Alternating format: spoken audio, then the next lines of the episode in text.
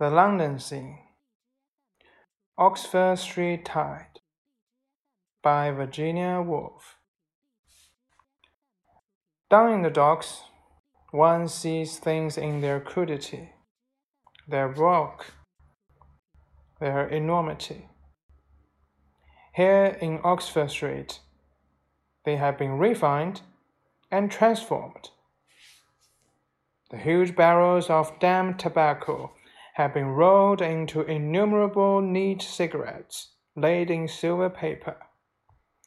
The corpulent bales of wool have been spun into thin vests and soft stockings.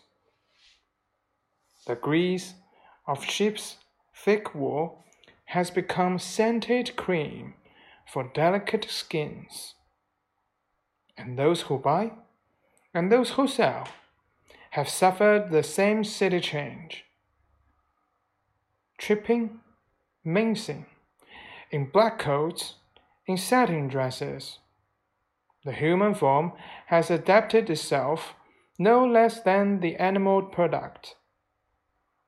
Instead of hauling and heaving, it deftly opens drawers, rolls out silk on counters, measures and snips with yardsticks and scissors. Oxford Street, it goes without saying, is not London's most distinguished thoroughfare. Moralists have been known to point the finger of scorn at those who buy there, and they have the support of the dandies.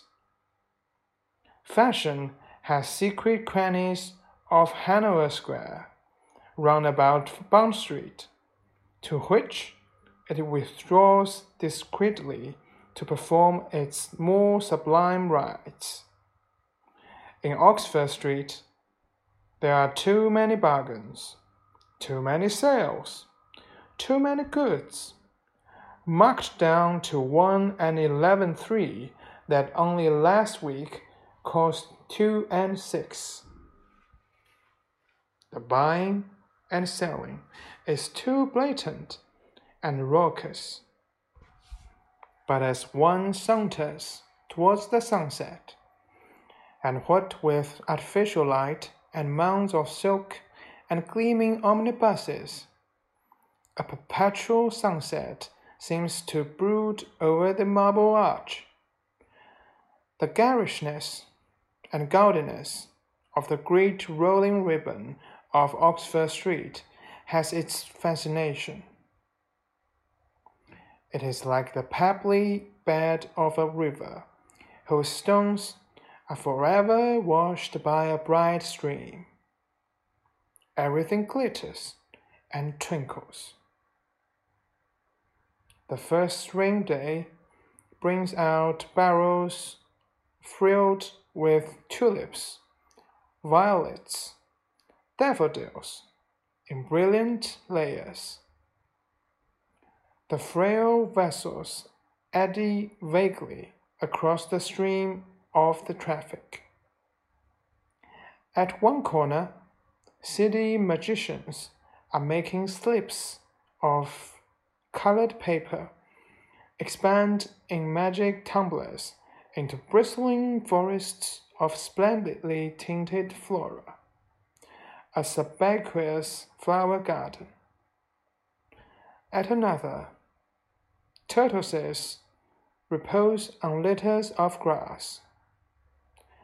The slowest and most contemplative of creatures display their mind activities on a foot or two of pavement, jealously guarded from passing feet. One nymphus that the desire of man for the turtles, like the desire of the moth for the star, is a constant element in human nature.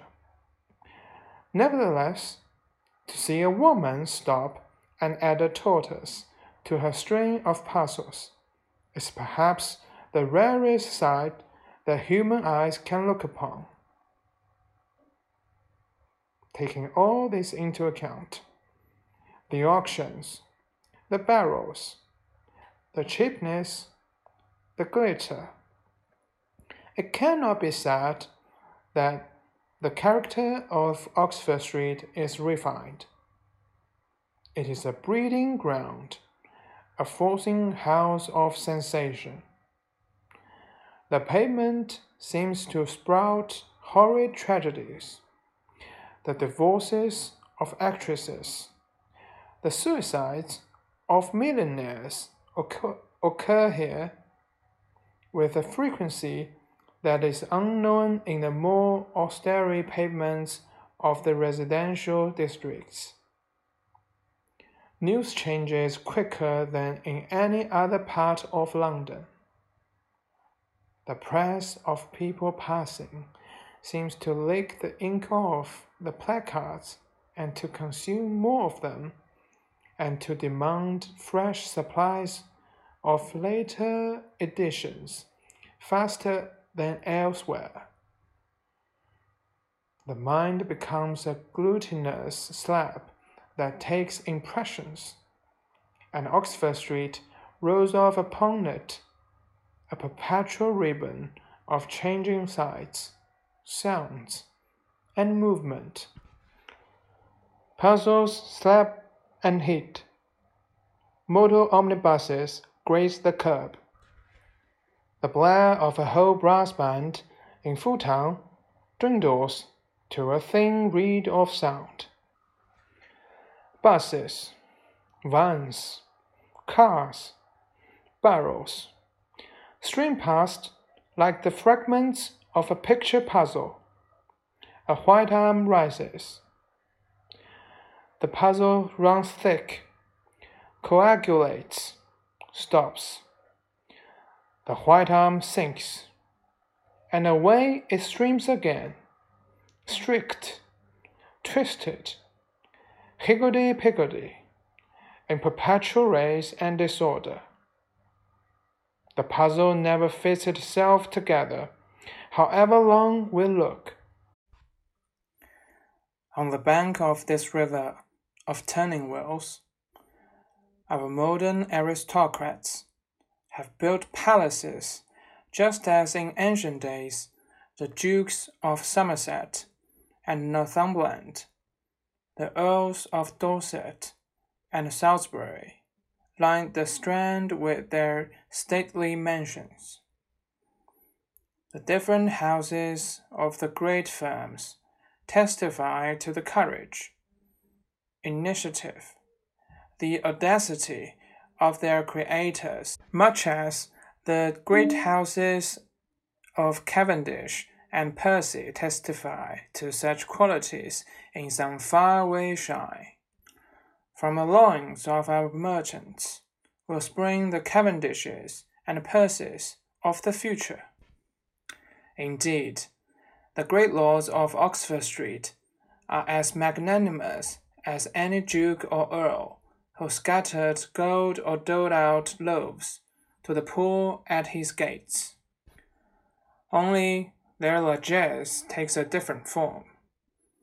It takes the form of excitement, of display, of entertainment, of windows lit up by night, of banners flaunting by day. They give us the latest news of nothing. Music streams from their banqueting rooms free. You need not spend more than one and eleven three to enjoy all the shelter that high and airy house provide. And the softer pile of carpets, and the luxury of lifts, and the glow of fabrics, and carpets and silver. Percy and Cavendish could give no more. These gifts, of course, have an object to entice the shilling and eleven pennies as freely from our pockets as possible. But the Percys and the Cavendishes were not munificent either without hope of some return. whether it was a dedication from a poet or, or a vote from a farmer. And both the old lords and the new added considerably to the decoration and entertainment of human life. But it cannot be denied that these Oxford Street palaces are rather flimsy abodes, perhaps grounds rather than dwelling places. One is conscious that one is walking on a strip of wood laid upon steel girders, and that the outer wall, for all its florid stone ornamentation, is only thick enough to withstand the force of the wind. A vigorous prod with an umbrella point might well inflict irreparable damage upon the fabric. Many a country cottage built to house farmer or miller when Queen Elizabeth was on the throne will live to see these palaces fall into the dust. The old cottage walls, with their oak beams and their layers of honest brick, soundly cemented together, still put up a stout resistance to the drills and balls that attempt to introduce the modern blessing of electricity. But any day of the week, one may see Oxford Street vanishing at the tap of a workman's pick as he stands perilously balanced on a dusty pinnacle, knocking down walls and facades as lightly as if they were made of yellow cardboard and sugar icing. And again, the moralists point the finger of scorn. For such thinness, such papery stone, and powdery brick reflect, they say, the levity, the ostentation, the haste, and the irresponsibility of our age. Yet perhaps they are as much out in their scorn as we should be if we asked of the lily that it should be cast in bronze, or of the daisy that it should have petals of imperishable enamel. The charm of modern London is that it is not built to last. It is built to pass. Its glassiness, its transparency, its surging waves of colored plaster give a different pleasure and achieve a different end from that which was desired and attempted by the old builders and their patrons, the nobility of England. Their pride required the illusion of permanence. Ours, on the contrary, seems to delight in proving that we can make stone and brick as transitory as our own desires. We do not build for our descendants, who may live up in the clouds or down in the earth, but for ourselves and our own needs. We knock down and rebuild as we expect to be knocked down and rebuilt. It is an impulse that makes for creation and fertility. Discovery is stu stimulated and invention on the alert. The palaces of Oxford Street ignore what seemed good to the Greeks, to the Elizabethan, to the 18th century noblemen. They are overwhelmingly conscious that unless they can devise an architecture that shows off the dressing case, the Paris frock, the cheap stockings, and the jar of bath salts to perfection, their palaces, their mansions, and motor cars, and the little villas out at Croydon and Surbiton, where their shop assistants live. Not so badly after all, with a gramophone and a wireless, and money to spend at the movies. All this will be swept to ruin. Hence, they stretch stone fantastically, crushed together in one wild confusion, the styles of Greece, Egypt, Italy, America, and boldly attempt an air of lavishness, opulence, in their effort to persuade the multitude that here unending beauty, ever fresh, ever new, very cheap, and within the reach of everybody, bubbles up every day of the week from an inexhaustible well.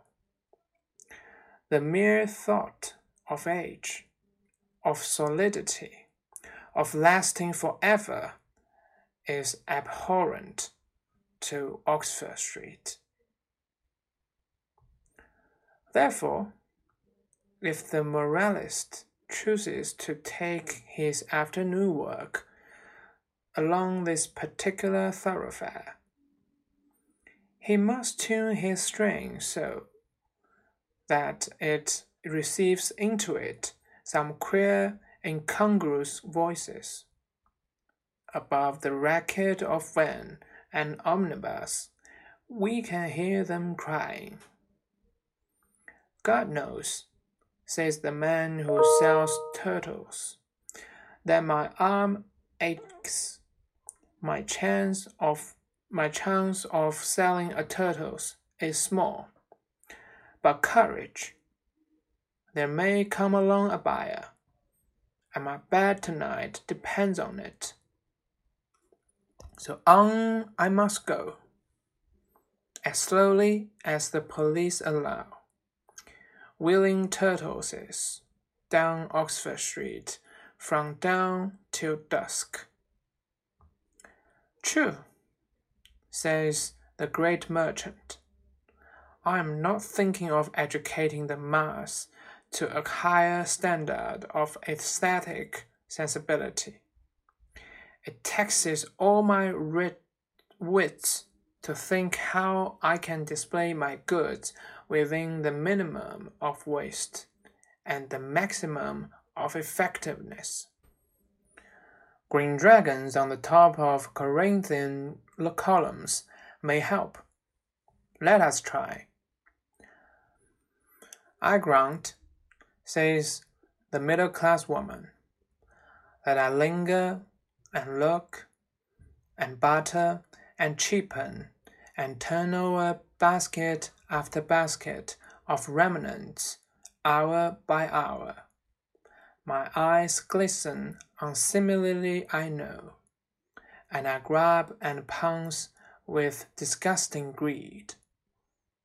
But my husband is a small clerk in a bank. I have only fifteen pounds a year to dress on. So here I come to linger and loiter and look, if I can, as well dressed as my neighbors. I am a thief, says a woman of that persuasion, and a lady of easy virtue into the bargain but it takes a good deal of pluck to snatch a bag from a counter when a customer is not looking. And it may contain only spectacles and old bus tickets after all. So here goes. A thousand such voices are always crying aloud in Oxford Street. All are tense, all are real, all are urged out of their speakers by the pressure of making a living, finding a bed, somehow keeping afloat at the bounding, careless, remorseless tide of the street. And even a moralist, who is, one must suppose, thinks he can spend the afternoon dreaming. A man with a balance in the bank. Even a moralist must allow that this gaudy, bustling, vulgar street reminds us that life is a struggle, that all building is perishable, that all display is vanity, from which we may conclude. But until some adroit shopkeeper has caught on to the idea and opened cells for solitary thinkers hung with green plush and provided with automatic glow worms and a sprinkling of genuine death head moths to induce thought and reflection. It is vain to come to a conclusion in Oxford Street.